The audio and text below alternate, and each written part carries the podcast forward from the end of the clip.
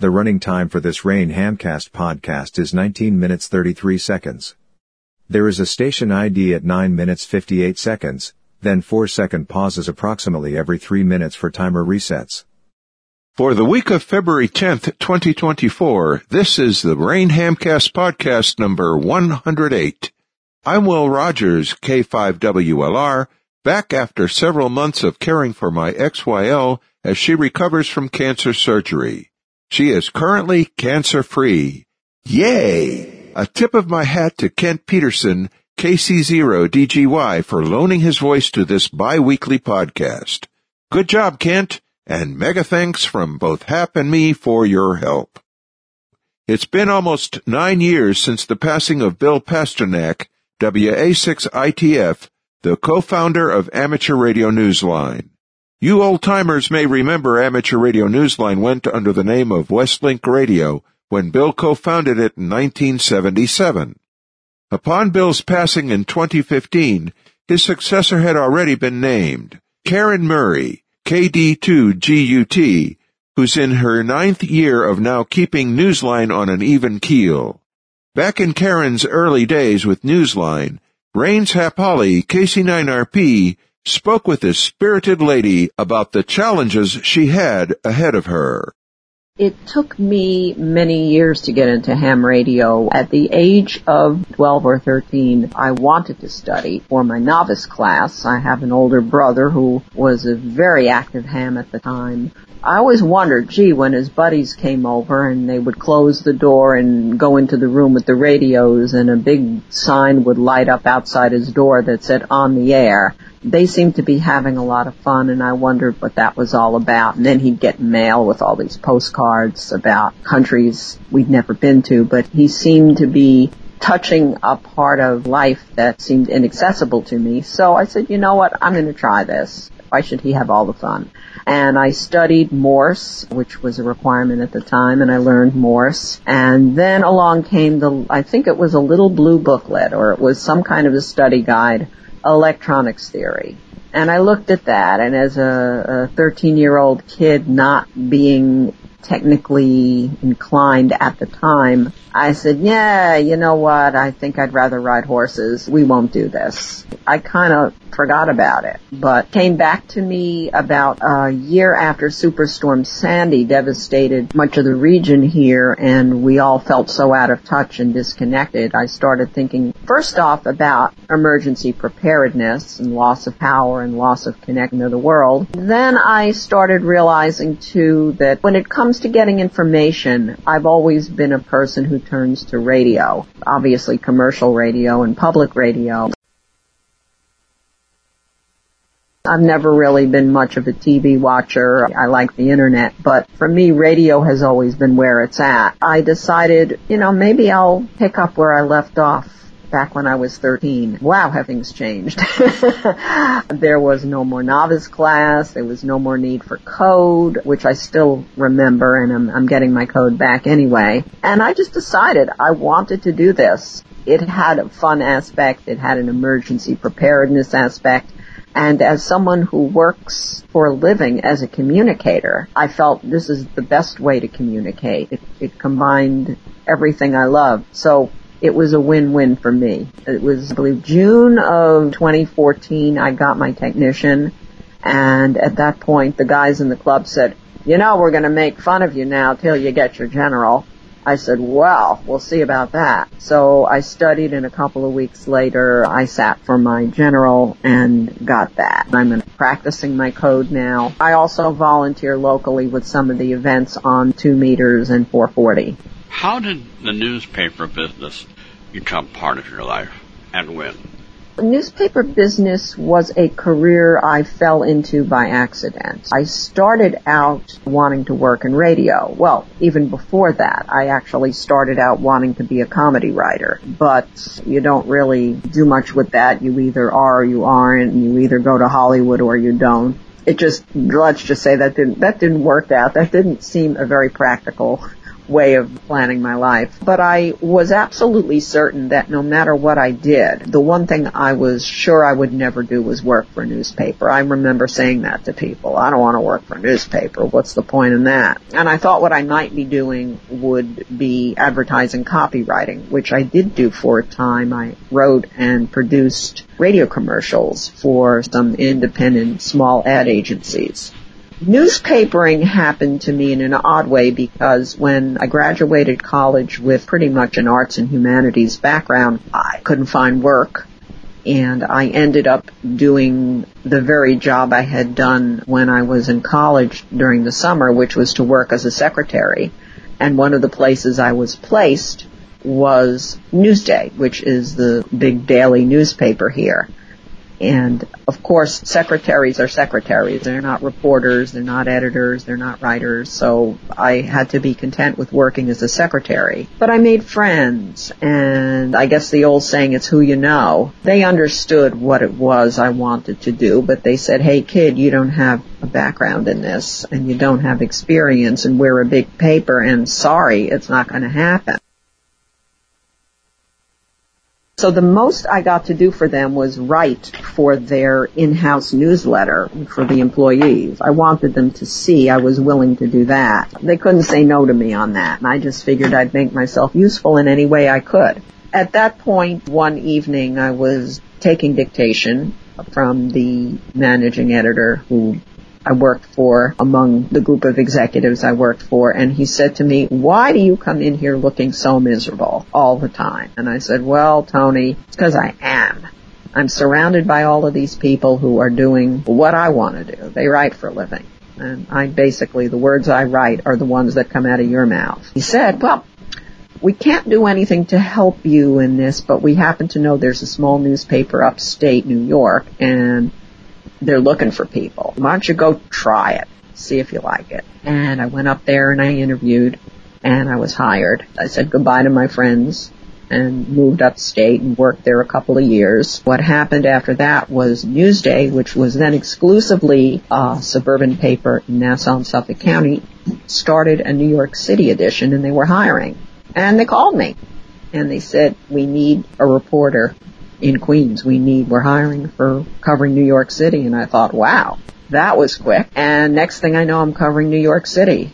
And that was in 1979. The city edition eventually folded. There were issues with the ownership. It was a Times Mirror paper, also owned the LA Times. We were taken over by Tribune eventually too, but what they ended up doing was closing the New York City edition and I came out to the suburban edition. Continued to be a writer slash reporter slash columnist for a couple of years and then just decided to make the leap over to copy editing, over to the editing side. The the lifestyle is a little more regulated, a little more predictable. You're not running every time the phone rings, and it just makes for a saner lifestyle. I rather like massaging other people's copy now, and you know, not having to worry about if I go out on a story, will I make it home before midnight? That's the short version of how it happened. No regrets. It just shows you life can really surprise you sometimes. You say you'll never, ever, ever do something and it ends up becoming your livelihood. Did you ever think you would become the editor of Newsline? No, actually not. When I responded to the request that was put out in the spring. I think it was in May when Bill Pasternak had taken ill and they were looking for help. I remember sending at that point an email to Skeeter in response to the request Newsline had put out and didn't hear back right away. Well, I figured oh, they're not going to respond to me. A million people must have responded and I'm a newspaper person and I'm only radio amateur for a year. I mean, maybe it's just not going to happen. So I wrote Skeeter back a week or two later. I he'd been busy. I mean, everybody's a volunteer, so he had his job, and I'm sure there were other issues going on as well, including uncertainty about what was happening at the time with Bill. And he said, I have your information, not to worry. We're just getting everything together and trying to figure out how to go forward with this. We'll be in touch. Next thing I know, unfortunately, Bill passed away and I heard from them and they said that one of the last things he said to them during their conversations with him is, is that he encouraged them to bring me on board. You're tuned to the February 10th, 2024 podcast of the Rain Hamcast. We'll conclude Hap's conversation he had with Amateur Radio Newsline's head honcho, Caryn Murray, KD2GUT, after this station ID. I'm Will Rogers, K5WLR. We'll be right back. You're tuned to the Rain Hamcast from Chicago, available both on therainreport.com and the Rain Report page on YouTube.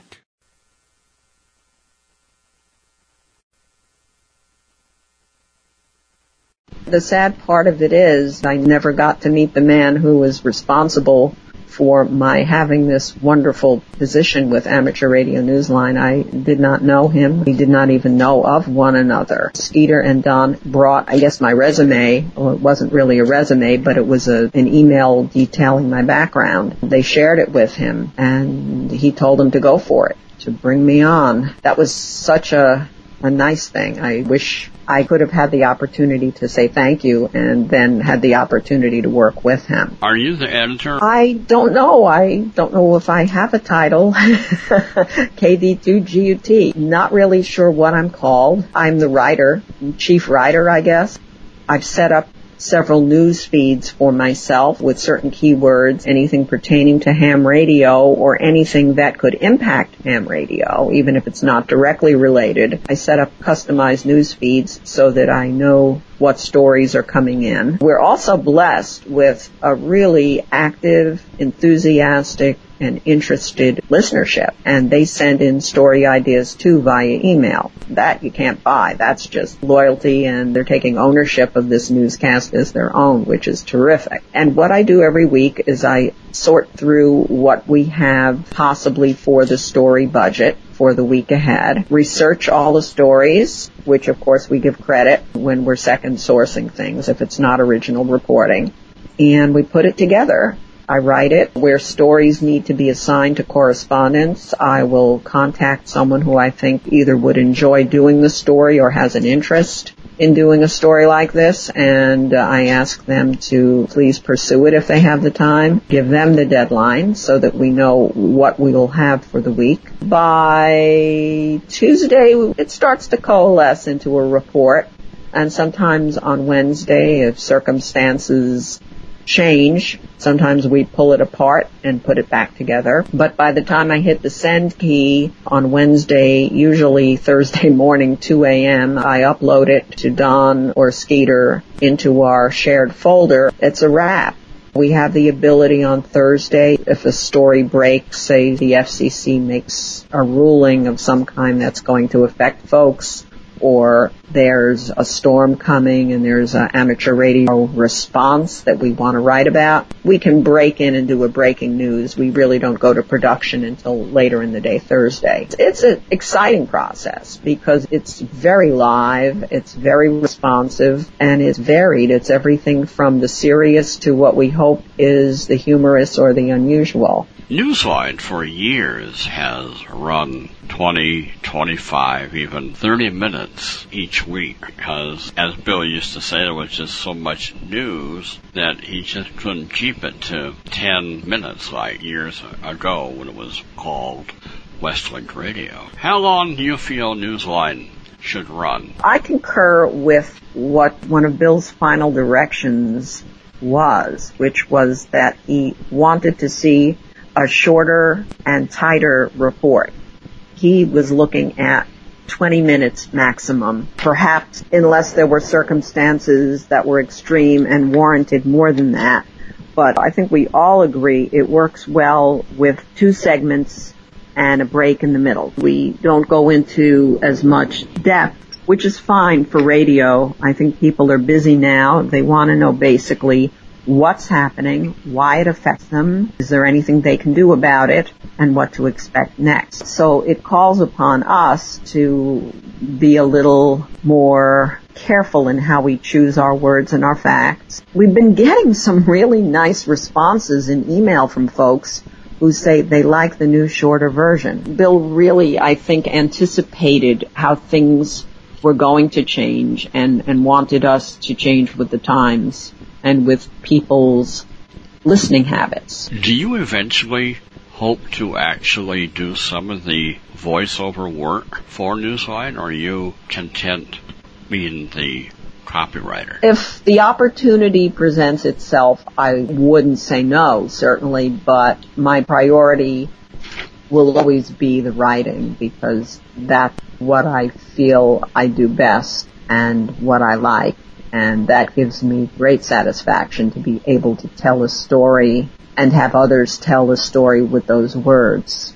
What's the hardest part of your job with Newsline? That's a great question. The hardest part is disciplining myself to know that we can't tell it all, to use judgment and pick what I think will be the most relevant, most interesting, and best stories to share with our listeners. To make it fun in some cases where it's appropriate so that it isn't just quote unquote boring news, which of course it isn't, but, but news often has a reputation of being very staid and very buttoned down. I think it's okay to have fun with some of the news. We did that piece about the transponder that went up in, in the figure of a little pig Porky Pig or Pinky Pig. That's a good, serious thing. Somebody's experimenting, but hey, the guy's using a pig. Of course we're going to have a little fun with that. It's clear he already has a sense of humor or he would have just sent it up in a box. So we seize upon that to have a little fun with, alright, Pinky Pig. Let's hope he doesn't hog the airwaves. We can have a little fun with that. And the challenge is knowing when enough is enough. knowing when to say 73, we'll be back next week. Are you finding it to be more work than you thought it would be? Absolutely. No question. I could probably put in less of an effort and get a little more sleep, particularly on Wednesday night but I think we'd have less of a report. I don't think we would have a polished product. We want to give our listeners something we can be proud of and that they can be glad they took time to hear. You know, we're asking people to give up 20 minutes of their life to hear what we have to tell them and that's a big responsibility. We want to do it the best way we can. Caryn, if you rub your crystal ball and look five years down the road, do you see the amateur radio newsline changing in any way? I think that would be dependent a lot on what happens in technology. I could certainly see perhaps the method of its delivery altering. I don't mean necessarily that we'd ever be off the repeaters because I would like to think we are radio amateurs and transmitting broadcasting is what we do and I think it would be wrong to to be totally online but technology is going to drive a lot of, of what the future will bring. And just as nobody could have envisioned Echolink back when Bill started this, we can't really imagine what the future will hold for us even five or ten years from now. As far as the shape of the newscast, I think we're going to stay at 20 minutes for now. We're trying on a new fit and it seems to be working. And as long as it's working, I think we'll go with the winning formula. And if we have to tweak or adjust, our listeners will certainly let us know what they'd like. And we'll also talk among ourselves and brainstorm and think about what else we might like to do or not do in the future. And that concludes Hap Holly KC9RP's visit with Caryn Murray, KD2GUT, the driving force behind today's amateur radio newsline. The Rainhamcast podcast updates bi-weekly. We'll post number 109 February 24th, 2024. Just a reminder that Rain's founder Hap Holly KC9RP edits and produces this bi-weekly ham radio hamcast without monetization. Your PayPal support and feedback on the rainreport.com are appreciated. Copyright 1985-2024 RAIN, the Radio Amateur Information Network. All rights reserved.